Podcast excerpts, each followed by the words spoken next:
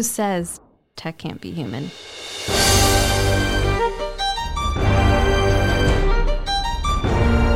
It's a little bit deceptive because it's such a simple question. What's the big thing? What am I doing about it? And how can I do it better?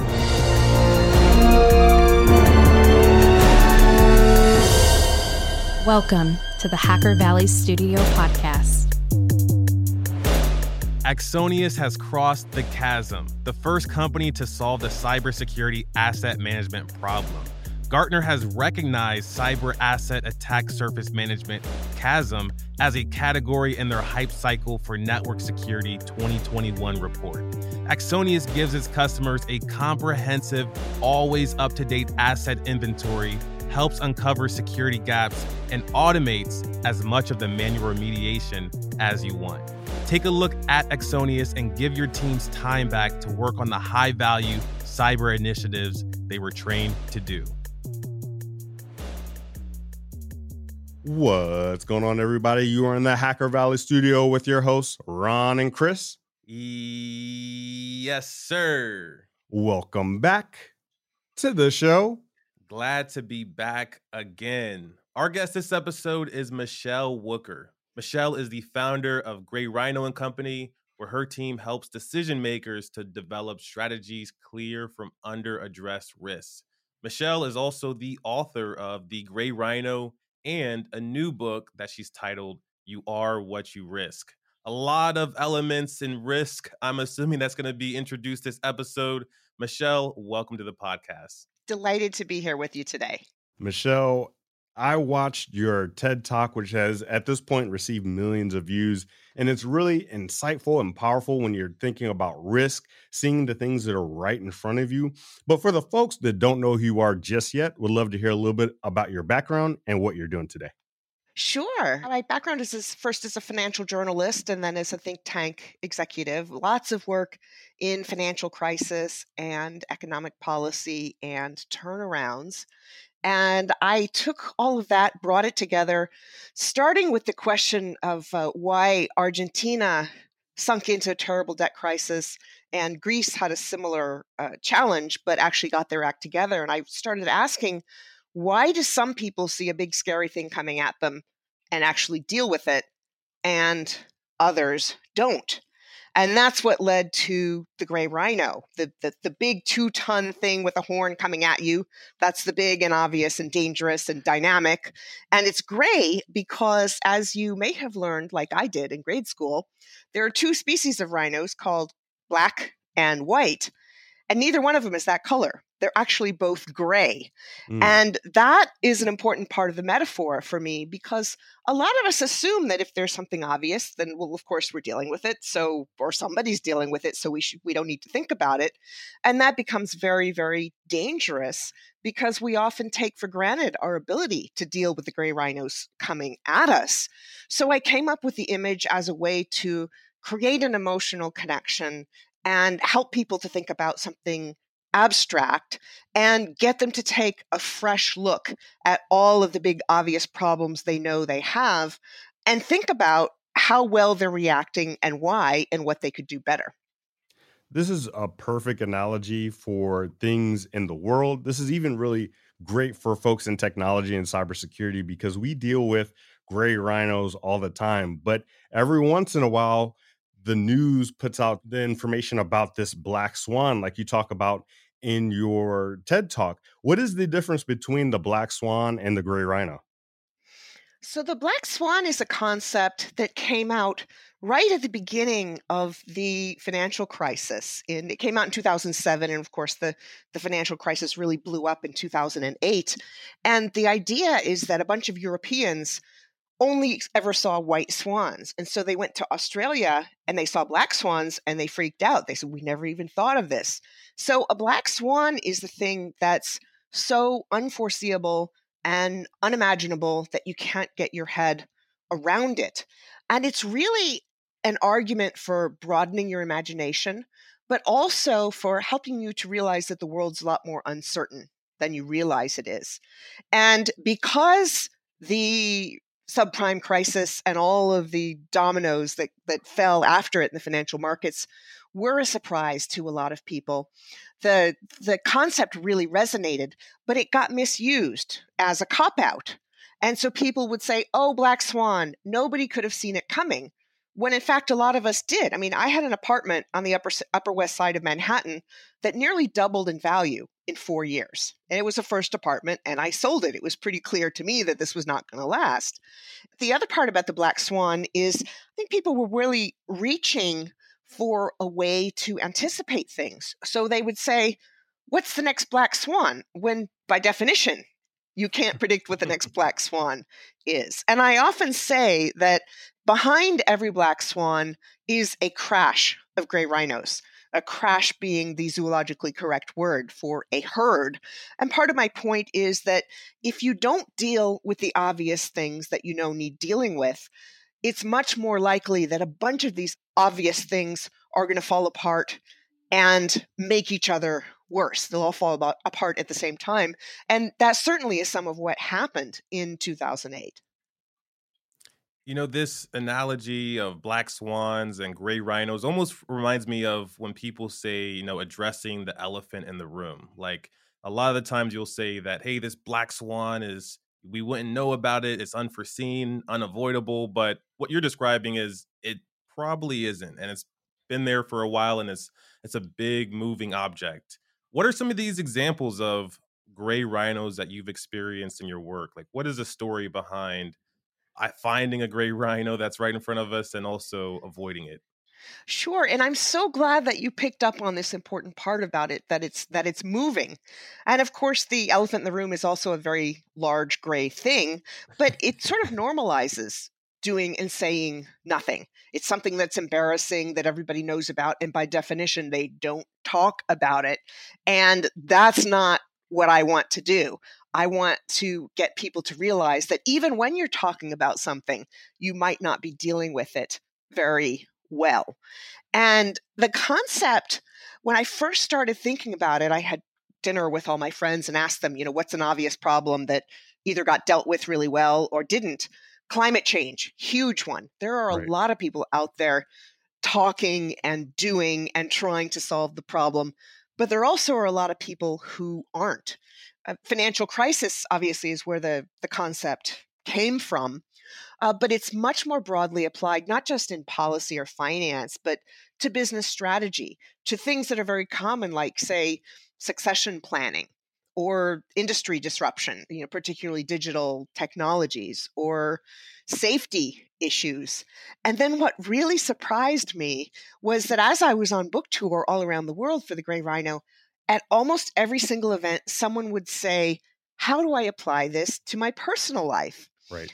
And I've actually used it with friends and family and a friend who was, you know, years behind on turning in his tax returns. And I'm like, hey, didn't you read my book? He actually went and sat with the accountant, got a couple of years. The, the rest of them are still waiting, but it was a start. Or, you know, what do you mean? You've got all these respiratory problems. Why don't you go to the ENT doctor? Didn't you read my book? In a hmm. weird way, it often would would work, and uh, it was a real surprise because I don't really write about self help kind of things, but I realized very quickly that if you're the kind of person who doesn't pay attention to things in your day to day life, you're also much more likely to let things go in your professional life. And so, even if you're focused on a professional problem, understanding how well you deal with the gray rhinos coming at you or not is really, really important because there's some parts you can't change, but there are other parts of your life that you can, like the people you surround you with, uh, the habits that you have, your environment, you know, even what you eat for lunch or the temperature in the room or the tempo of the music can affect how likely you are to pay attention to a big problem and to do something about it. So, what is the mechanism behind that? Because I, I, it almost sounds like there's a subconscious wish that if you don't give voice to a problem. If you don't act on a problem, then maybe it would just kind of go away and get swept under the rug. What why do people do that? Why do people stare at big problems and do nothing? That's a great question and it's important for people to realize that they shouldn't be ashamed that they do this. It's a supernatural biological response that sometimes when something is so big, if you really let yourself absorb the entirety of it, you can get paralyzed or collapse because it's too much. So our brains are set up to let information in bits at a time. I mean, like a, a death in the family or death of a friend. Uh, people respond differently, but I'm the kind who's really numb at the beginning. And I don't cry until I've kind of prepared myself and can let that go. And so we do absorb things slowly. Also, if we don't feel we have the power to fix a situation, then it doesn't do a whole lot of good to freak out about it because you've got all sorts of things that you do feel you can deal with uh, that your attention is better used for. But often we don't realize how much power we have to deal with situations. And so there's there are lots and lots of, of psychological blocks on individuals and then also in groups. I mean, nobody wants to be the one who is sitting around the table and says, Hey, watch out for this, because nobody wants to hear it. So these problems are tough for each one of us. But then when you're together with a bunch of people, particularly if everybody's very similar to you, you are much less likely to be able to stand up and articulate the big thing that's coming at you, much less do something about it. It almost sounds like sometimes these things are hidden in plain sight, but other times we try to turn a blind eye to addressing these these gray rhinos. I would love to hear what are some of the most common situations? Like is it I know that you're helping a lot of entrepreneurs and businesses avoid risk, but you've also mentioned that it can be used for your personal life. When was the last time you experienced one of these gray rhinos? Like, what was the kind of the workflow here? What was, how'd you find it and what'd you do about it and how did change things ultimately?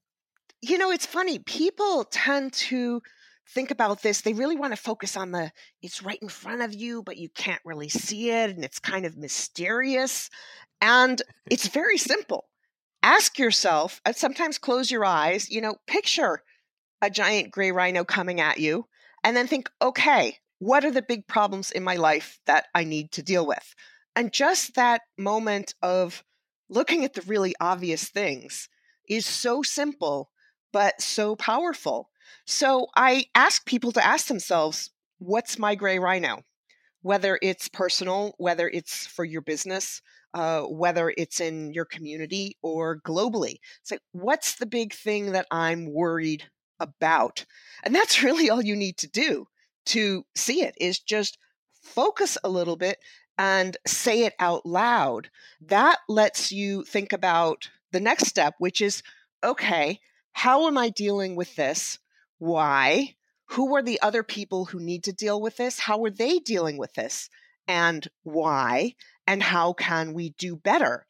And when I delved in deeper to why people don't deal with things, I realize that there are different stages of reactions, very much like Elizabeth Kubler Ross's five stages of grief. You know, starting with with denial and going to acceptance. This starts with denial and goes to action, and there are different obstacles at each one of these five stages, and therefore different strategies that you can adopt to move closer to action.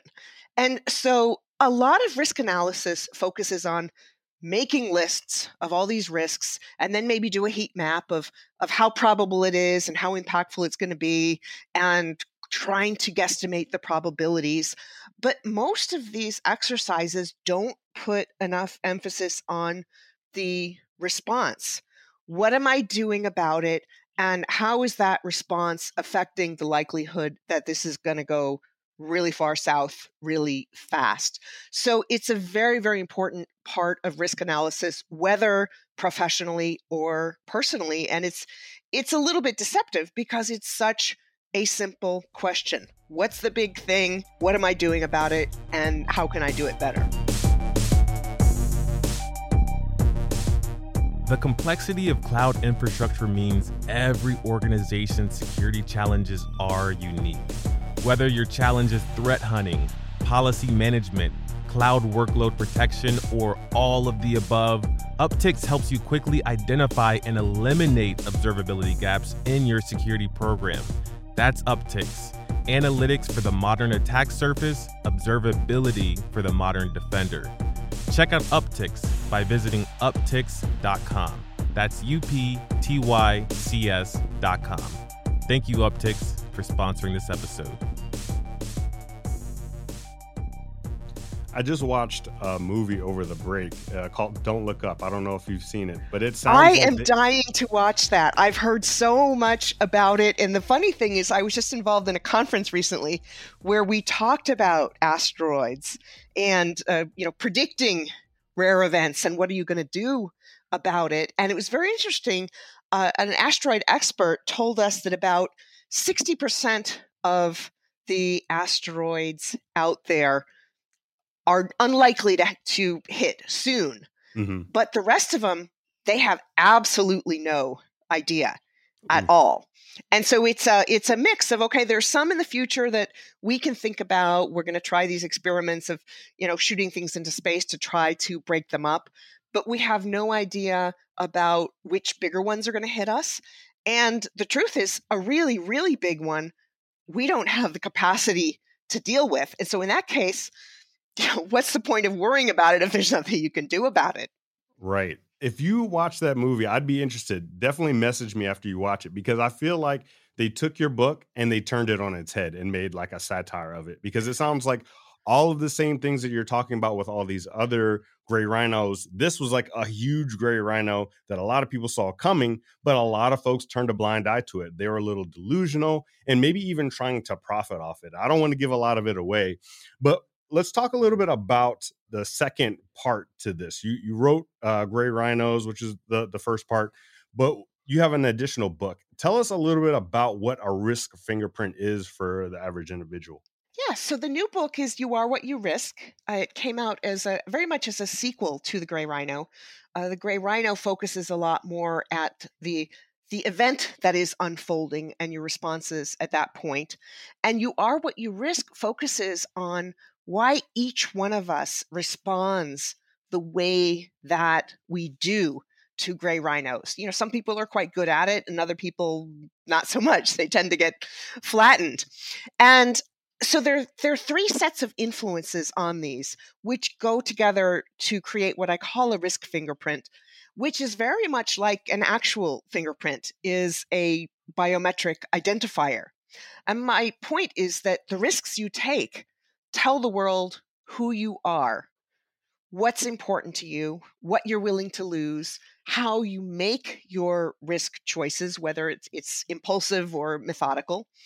And by understanding all of the different elements of your risk fingerprint, you can become more self aware, make better decisions, and take smarter risks with hopefully better outcomes. So, both your physical fingerprint and your risk fingerprint have three parts. The first is innate. It's genetic. It's, you know, the, the, the whorls and arches and loops on your finger are something that your genetics create. It's, it's why it's such a good marker because it's unique to you. And your innate personality is very much like that. And I, I work with a, a tool called the Risk Type Compass, which draws from psychometric analysis which is controversial. I, I, I'm, I don't really have a, a horse in that race. that you know, I think all of these tests are are useful as long as you understand their limitations. So that looks at how cautious or how impulsive you are. You know how methodical or impulsive you are in dealing with, with something, and how calm or how anxious. And those elements combine into eight different risk types which describe the way that you respond. And those are things that you can't change. So that's the the whirls and the arches and the loops is your risk type. The second part is your experiences, your upbringing, the risks that you've taken that have worked out, the ones that didn't work out so well, the unexpected shocks and surprises, and all of these elements, which also are external to you you couldn't really choose them, although going forward, you have some influence on the experiences that you make yourself uh, vulnerable to. But that's like if you cut your finger or if you burn your finger on a flame, you'll have a scar or an imprint on your physical fingerprint. And those experiences indelibly change your risk fingerprint. And the third part is what you can think of as uh, whether you do manual labor and have calluses or use lots of nice, soft smelling lotion and uh, and have you know very very soft pliable hands or whether you spend too much time in the bath bathtub and and so on so that's your environment and your habits and your processes so in terms of risk fingerprints that's the people you surround yourself with it's whether you look for the right information that will help you to make good decisions but it also bizarrely is your physical environment. Uh, there are a lot of research showing that if it's cold, you're likely to be more risk seeking. If you have spicy food for lunch, you know, whether you like it or not, you are going to be more risk seeking and more risk tolerant for a few hours after lunch. Mm. Uh, the tempo of the music you're listening to, uh, all of these things affect the stress chemicals in your body and your heart rate and all of these physical indicators that also affect your risk choices. And self awareness to me is the most important of all of the elements in this, this third group of influences is that once you are aware of what makes you more comfortable or less comfortable taking risks, if you are a very impulsive person who tends to leap before you look, or if you go on and on and on and have to ask many people and you wait so long that you can't even make a decision. Those are things that you can offset by picking the right people around you, setting up the right processes. The, you know, if you're going to send that email telling someone where they can go, have a habit to save it and then you know send it to your best friend and, and delete it uh, you know the things that you can do to change how you're making risk decisions or other people for example if you're asking your boss for a raise and you're totally stressed about it go to that thai restaurant down the street order the spiciest thing on the menu ask them to cr- crack, crank the temperature down low and to put on some uh, upbeat music. So that'll get you all set to, uh, you know, to take this risk of asking for the raise.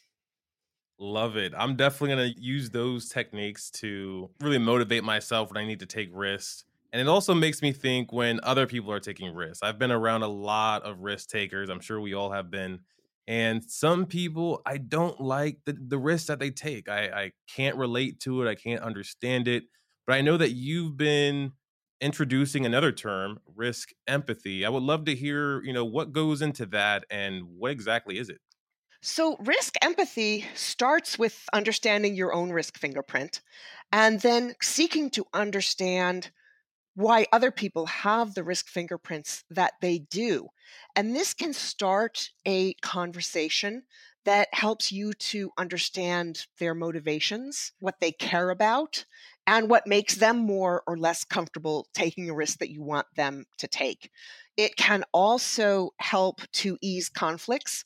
Uh, my favorite example is you're on a business trip and tight expense account, you've got to share the cab to the airport with your business colleague and one of you likes to leave lots of time to get to the gate mm-hmm. and the other one likes to rush up to the gate and see how close you can come to missing the airplane.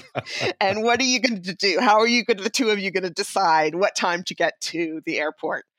And when you look at that through your different risk fingerprints it's it becomes not just oh my coworker is an idiot but you've got a basis for understanding why the other person is making the choice that they are and seeing if you can come up with a choice that works better for both of you.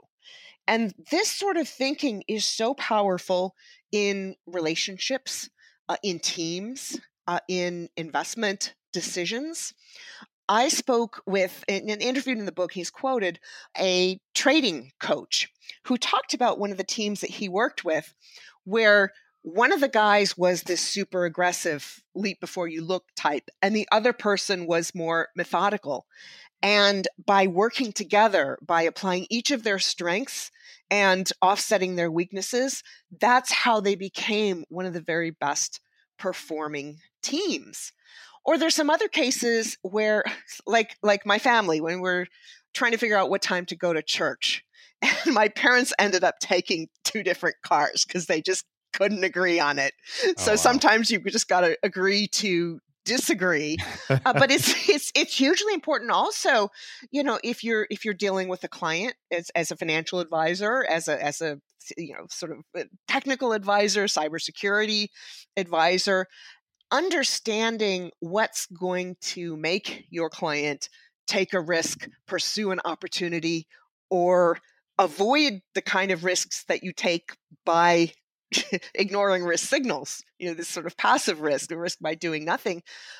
Understanding that about your client or about your teammates or your investors uh, is so powerful. It's it's powerful for marketing in understanding how to sell your products, understanding the kind of safety standards you need. I mean, Volvo did a great job with this. And if you're selling your products in another country, for example, you need to know that we all think that products from other countries are much more likely to be less safe than the ones from our own country you know unless it's somebody like volvo who's done such a great job with their safety image or, or you know qantas airlines. You know it's so interesting that you're talking about this this dynamic between almost like two extremes when you're talking about the person that wants to push it to the last minute. Maybe they don't want to risk wasting their time so that's why they go to the airport so late. And the person that wants to go early is they don't want to risk missing out on money loss if they miss the flight. But if you bring them together and they're able to have this song and dance and find the balance, you almost get the best of both worlds because you don't waste each other's time, but then you also don't miss the flight ultimately. And so I think about this in terms of my business partner and best friend Ron Eddings we have a lot that's similar between the two of us, but there's also a lot that's different. He's very methodical, he's very detail oriented, where I'm not. I'm more visionary, big picture, big think, but we balance each other out because he pushes me to be a little bit more methodical and be a little bit more explanatory around the visions that I have, and vice versa. I, I ask him to sort of bring all of the, the ingenuity and innovation in his mind out to the forefront. Is this really where the benefits come from from having this song and dance about risk, or is it something else? it's such an important conversation to have. And uh, there's uh, a, a, couple of business partners, Barb and Mark, who I interviewed in the book, and it was very, very similar. If one person can help to create a sense of security, then it allows the other person to do the big dreaming, to come up with the, the big ideas that can really move you forward. And it's also worth thinking about if you've got a team of all lawyers or all engineers you might not be making the best risk decisions because a lot of people tend to cluster by career depending on their risk type in the first place. I had a very interesting conversation with a guy in Chicago, a lawyer by training, who at one point was both chief counsel and head of marketing which are two completely different kinds of brains. you know, we joked about him having perhaps a split personality to deal with the, the different kinds of uh, risk dynamics inherent to each position. So I think it's important in in recruiting, in assigning teams, in promoting people to understand how they deal with risk. And one more thing about the going to the airport is there are two parts of, of risk. There's one you know how sensitive you are to the risk and then there's how risky you think that it is you know you can be really stressed about risk but you might judge a particular risk to be much riskier or less. Those go together into your behaviors and what's interesting about the person who wants to get to the gate at the last minute is it's possible that they are just as stressed about missing the plane as the person who responds by getting there super early but it's their way of asserting control over the situation. And there's some research about risk perceptions that says that the more control you feel over a situation, the more risk you're willing to take, the more risk that you are comfortable with. So it's quite possible that these two business colleagues, even though they've got very different approaches, both are really freaked out about possibly losing the plane. And so understanding the motivations, that part of the risk fingerprint is really, really important in making any sort of decisions in in cooperating in collaborating. Michele, I'm sure there's someone that's listening right now that's hearing this and and everything is making sense, but they're still a little bit concerned about the risks in their work, uh, the risks in life, the risks in the world. There's always so much going on. What is that one piece of advice you would have for someone to step into the, these decisions, these situations with more confidence using some of the knowledge that you've gleaned over your entire career? I think the most important thing is to understand what's most important to you, what you are not willing to risk. I think back to when I was in my 20s, and uh, I, from early on, had a big workaholic problem. You know, I pushed really, really hard, too hard, to the point of getting myself sick. Uh, and I was diagnosed with chronic fatigue syndrome and had to take a six week medical leave from work. And when I was coming back, well, certainly when I was gone, I did a lot of reflecting. And I got back to my job, which was super interesting and challenging. But I had realized that it wasn't what I was, quote unquote, supposed to be doing, that it wasn't the best use of my talents. So I could have gone back to the financially stable job, or I could quit and write my first book. And I had this feeling that if I went back to the job that I wasn't supposed to be in, I would get sick again. So even though my career and professional life was very important to me, at that moment, my health was more important because if I didn't pay attention to that, then I wouldn't have the health or the job. And I think a lot of people have been making that kind of calculus over the past year. We're seeing record numbers of people leaving their jobs. I just read yesterday that something like 47 or 48% of Americans were thinking about leaving their jobs. In the past few months, every month we've got another record number of people leaving. And some people say, oh, well, they're willing to take more risks because of the pandemic. And that goes back to risk perception and priorities. And my thought is they've reorganized their priorities of what they're willing to lose or risk or not. And people are really reaching out to this sense of purpose and satisfaction and making a contribution and being treated and paid what you're worth. And so that's why they're making some of these changes. And in many of these cases, it's a really good risk for them personally and for the economy because they're going and doing something that's going to be a lot more productive. And it's not that they are doing something riskier by quitting their jobs. I think that they've realized in many cases that the bigger risk is to stay in a job that's not a good fit. And that really goes down to this central point of what you're willing to lose, what you're willing to risk is basically who you are. That decision about what you're going to do with your life tells everyone who you are just as much as your fingerprint on that glass at the airport with global entry tells people who you are. Wow. That is super insightful.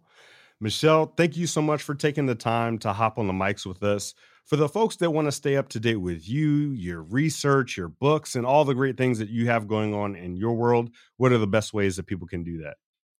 So please come visit my website, thegrayrhino.com, gray with an A, although the E will get you there too. Uh, you can find me uh, on LinkedIn, Michele Wucker, or on Twitter at Wucker, W U C K E R. And I love meeting new people and uh, and engaging on social media. So really encourage all of you to connect if if this resonates with you. Yes, we would highly recommend everyone to connect, check out the book. We'll also drop the link to the resources that Michele just listed in the show notes for everyone to stay up to date with all the great things she's working on. With that, we'll see everyone next time. If you found value in this content, it would mean the world to us if you shared it on social media, sent it to a friend, or talked about it over coffee.